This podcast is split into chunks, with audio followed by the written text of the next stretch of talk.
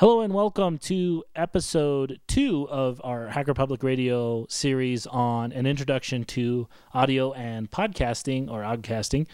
I am Daniel Wirth, and this time we're going to be talking about how we capture sound. First up, I have a little bit of stuff to talk about last time. First of all, I had some encoding issues because I'm using a Delta Series card on my studio machine, and when I do the Open or OS Perspective show, we use Skype, and that requires 44.1 kilohertz. And then for the Open Source Musician podcast, we use 48 kilohertz.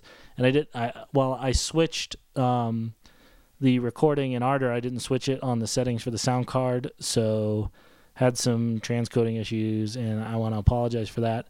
I do understand there's quite a bit of irony in having a show about audio that messes up like that, so sorry about that. Next I wanted to talk about, I accidentally called sample rate bitrate on the last show.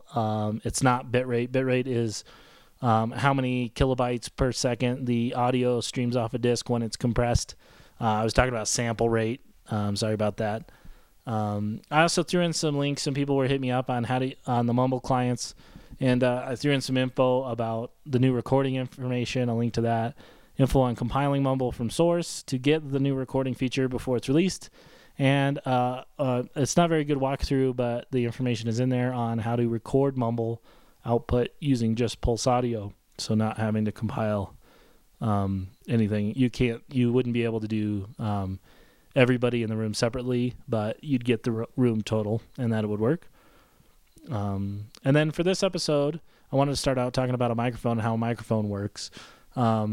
A microphone's job is to take the sound in whatever's in front of it, in this situation, your voice, and turn it into an electronic signal that then could be passed through an analog to digital converter, which creates it into bits and bytes and zeros, and allows you to send that over the internet to your listener. So we have a few different kinds of basic microphones. I'm going to cover the three main ones, actually four main ones, and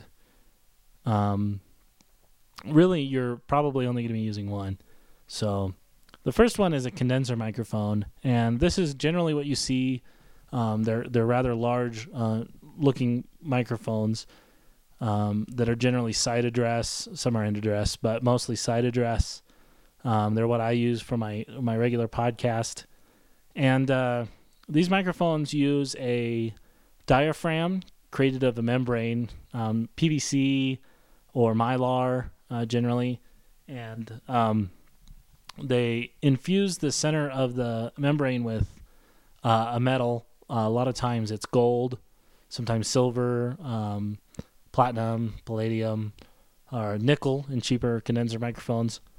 And then they attach a lead, and they send an electrical current through it, and it creates a electromagnet field that, as sound waves bounce off of the diaphragm, it creates a little bit of electrical signal, very low, and that is what you're able to use to capture your voice. So next we have a dynamic microphone, which in contrast doesn't use a diaphragm with an electromagnetic field. Has a fixed magnet like a speaker, and then inside there's a diaphragm, and the diaphragm is free floating and moves in and out of the magnetic field, creating the electrical signal that captures your voice that way.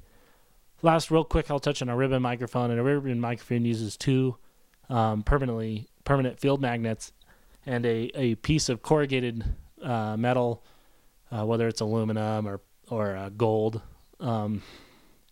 kind of free suspended, and it's moving in and out of the field magnets is what creates the electronic signal. You're not going to use a ribbon microphone. Generally, a condenser microphone is going to sound the best for recording a range of frequencies, such as vocals when you're singing. Can sound pretty darn good on recording your voice for voiceover or for a podcast. But it does require phantom power. So if your equipment doesn't support 48-volt phantom power, you won't be able to use a condenser microphone.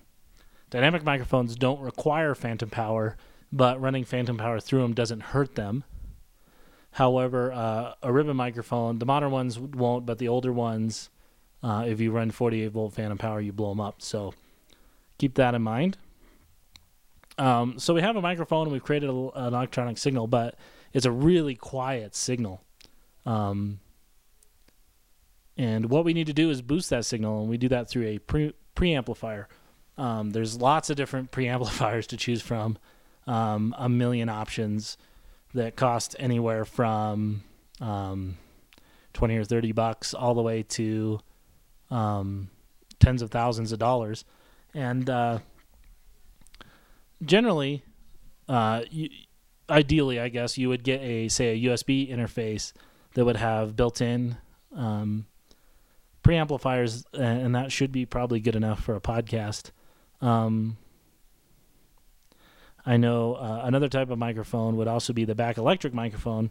Back electric microphone uses a permanently charged magnet inside of the condenser, or a permanently charged element, rather, that doesn't require power. And these are generally the types of microphones you get in a USB headset for gaming, or a plug-in microphone, because it doesn't require any power. It can be used in a passive device. And the issue with these is that while there are high-quality back electric mics, they aren't in any of the consumer-level electronics. Generally, the really good back electric mics are used in the little over-the-ear face mics you see dancers wearing, or pop singers when they're singing on stage. And those are, those microphones are $400 or $500. And most of the elements below that are cheap and crap and sound terrible. And that's why it's really hard to find a decent USB headset that sounds pretty good. If that's all you have, that's your starting point. And that's fine. And for Hacker Public Radio, I truly believe that content is king, and the quality of your audio isn't important as long as it meets some basics. So, I wouldn't beat yourself up too much about it, but doing the best you can to get quality audio, definitely what you want to do. And remember, there's all these things like, oh, we can fix it afterwards. It's not true. Really, the best place to fix it is at the source.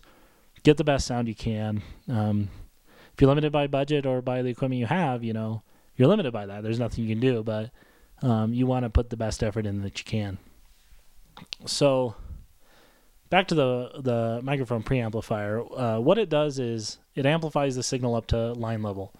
And the higher-end ones do this in the most transparent way, or they color the sound using tubes and such to give a nice effect on certain sources.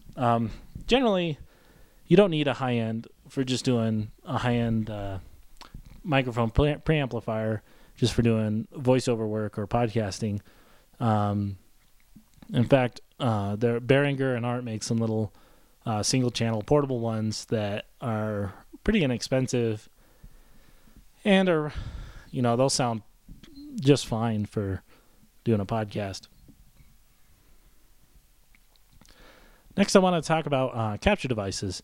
So we have a few different options. You can use the built-in card in your computer. Generally, with those, your only options are using a back electric mic, which we've said isn't going to sound very good. Like I said, if that's what you're stuck with, try to find the best USB headset you can and go with that, but you're going to be really limited on the quality you're going to be able to get out of that. Next, we have a USB external device, and these can be available for anywhere from, generally they run, Behringer makes one that's about $30 all the way to ones that run a couple $100. The cheap Behringer one doesn't include a microphone preamplifier. It just has RCA inputs, so you'll need an external microphone amplifier. They do make small mixing boards that are available for about $30 to $40, maybe $50, $30 if you get them used, that include preamplifiers in them. So that, coupled with one of those inexpensive USB headsets, or inexpensive USB audio interfaces, rather, will get you some really good sounds. I know Tascam, I think, or Alesis is making a multi-mix device that is USB 1.0 and supported under Linux and has a mixer with like a single microphone input. And it's available, I think, for about $60 or $70. So that'll actually be a pretty decent way to start. Also, some of the inexpensive M Audio, trying to remember the name of them, the Fast Track Pro, are supported under Linux. You'll have to double check because there's some different models of those devices. Those are supported, and those have microphone preamps built in. Those are pretty handy little devices. You want to keep in mind that only USB 1.0 is supported under Linux because there is a standard audio spec in the USB 1.0 specification, and that is generally well implemented. Those devices, if you want to check compatibility, will generally say they're usable on Windows and Mac without a driver, and that's usually your clue. If it says that and it's a USB 1.0 standard spec device, it'll work fine under Linux. USB 2.0 has a spec. It hasn't been implemented by any of the manufacturers. They chose to go with proprietary specs. And so we don't have any USB 2.0 devices that are supported, so you want to stay away from those. We have quite a few PCI devices that are available under Linux. Notably, you want to look up the M Audio Delta Series. That's the Delta 44, 66, 1010, and 1010 Lite. And also any of the other MV24 based chipsets that are available on the market. You can pick those up relatively inexpensive, but they do require a full PCI slot. There's no PCIe devices, so you'll have to watch that on your motherboard. Then finally, we have FireWire devices. Those can be anywhere from a 2-channel setup up to 8 channels.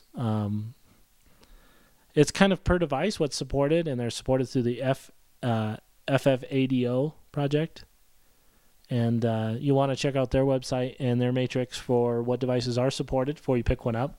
You can get those used mostly. They're not really manufacturing much FireWire devices anymore. And for laptops, a lot of laptops aren't coming with FireWire devices. If you're going to be recording music with it too, you want to keep in mind that certain laptops share IRQs with other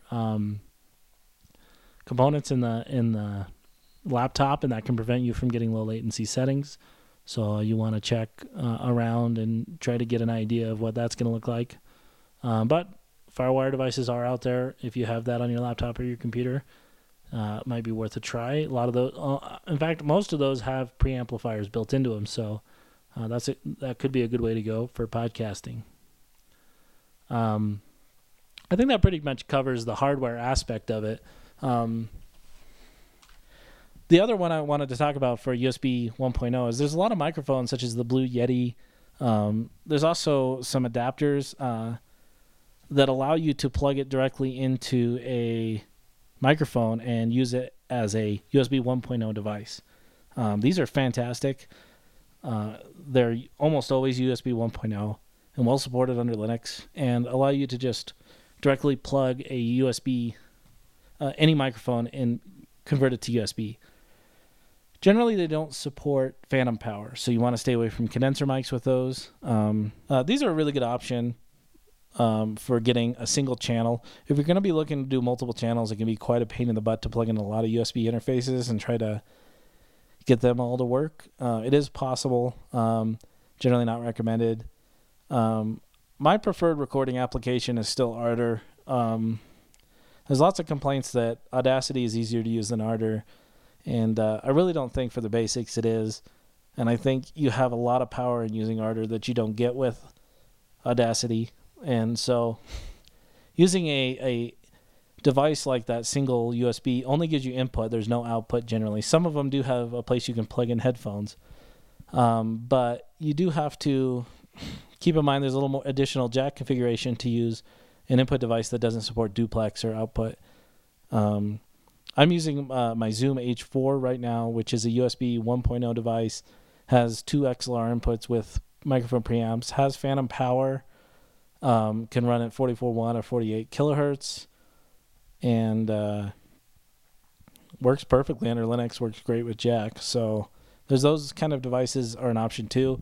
The advantage of those is that you can take them with you without a computer and record a podcast, plug their card into your computer, pull the audio off, and just edit it that way.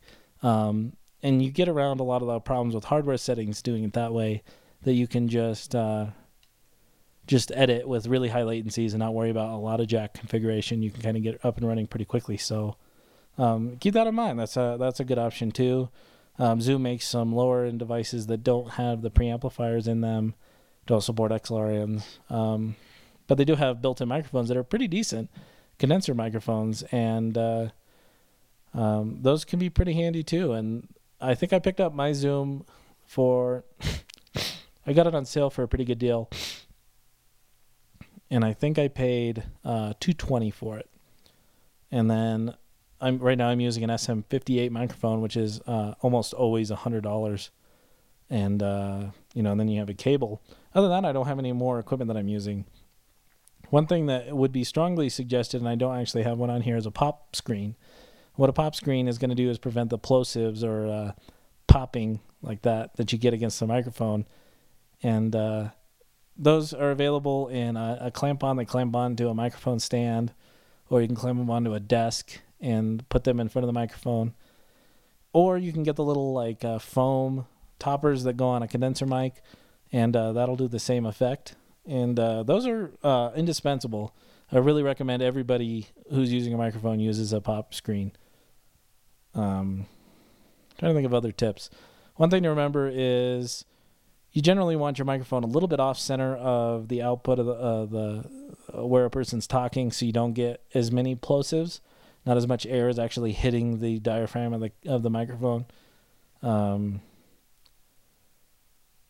As far as finding a quiet room, a lot of voiceover guys for video for TV and stuff do stuff in hotel rooms when they're doing live recordings and they don't have a studio. So one trick is to just take a whole bunch of blankets, pile them up on top of yourself, and sit with your laptop underneath the blankets or your computer screen and record under a bunch of blankets. It'll cut down a lot of your room noise and sounds amazing. So if you're really looking for a really good sound, and a little bit of privacy, maybe. It won't cut out a lot of background noise, but it'll cut out a lot of the echo of a room. I know I got a little bit going on now because I'm not in my studio, so that's a good trick. I think that about covers it for this one. If you have any feedback, you want to email me, you can email me at dwirth@opensourcemusician.com and give me feedback on the show.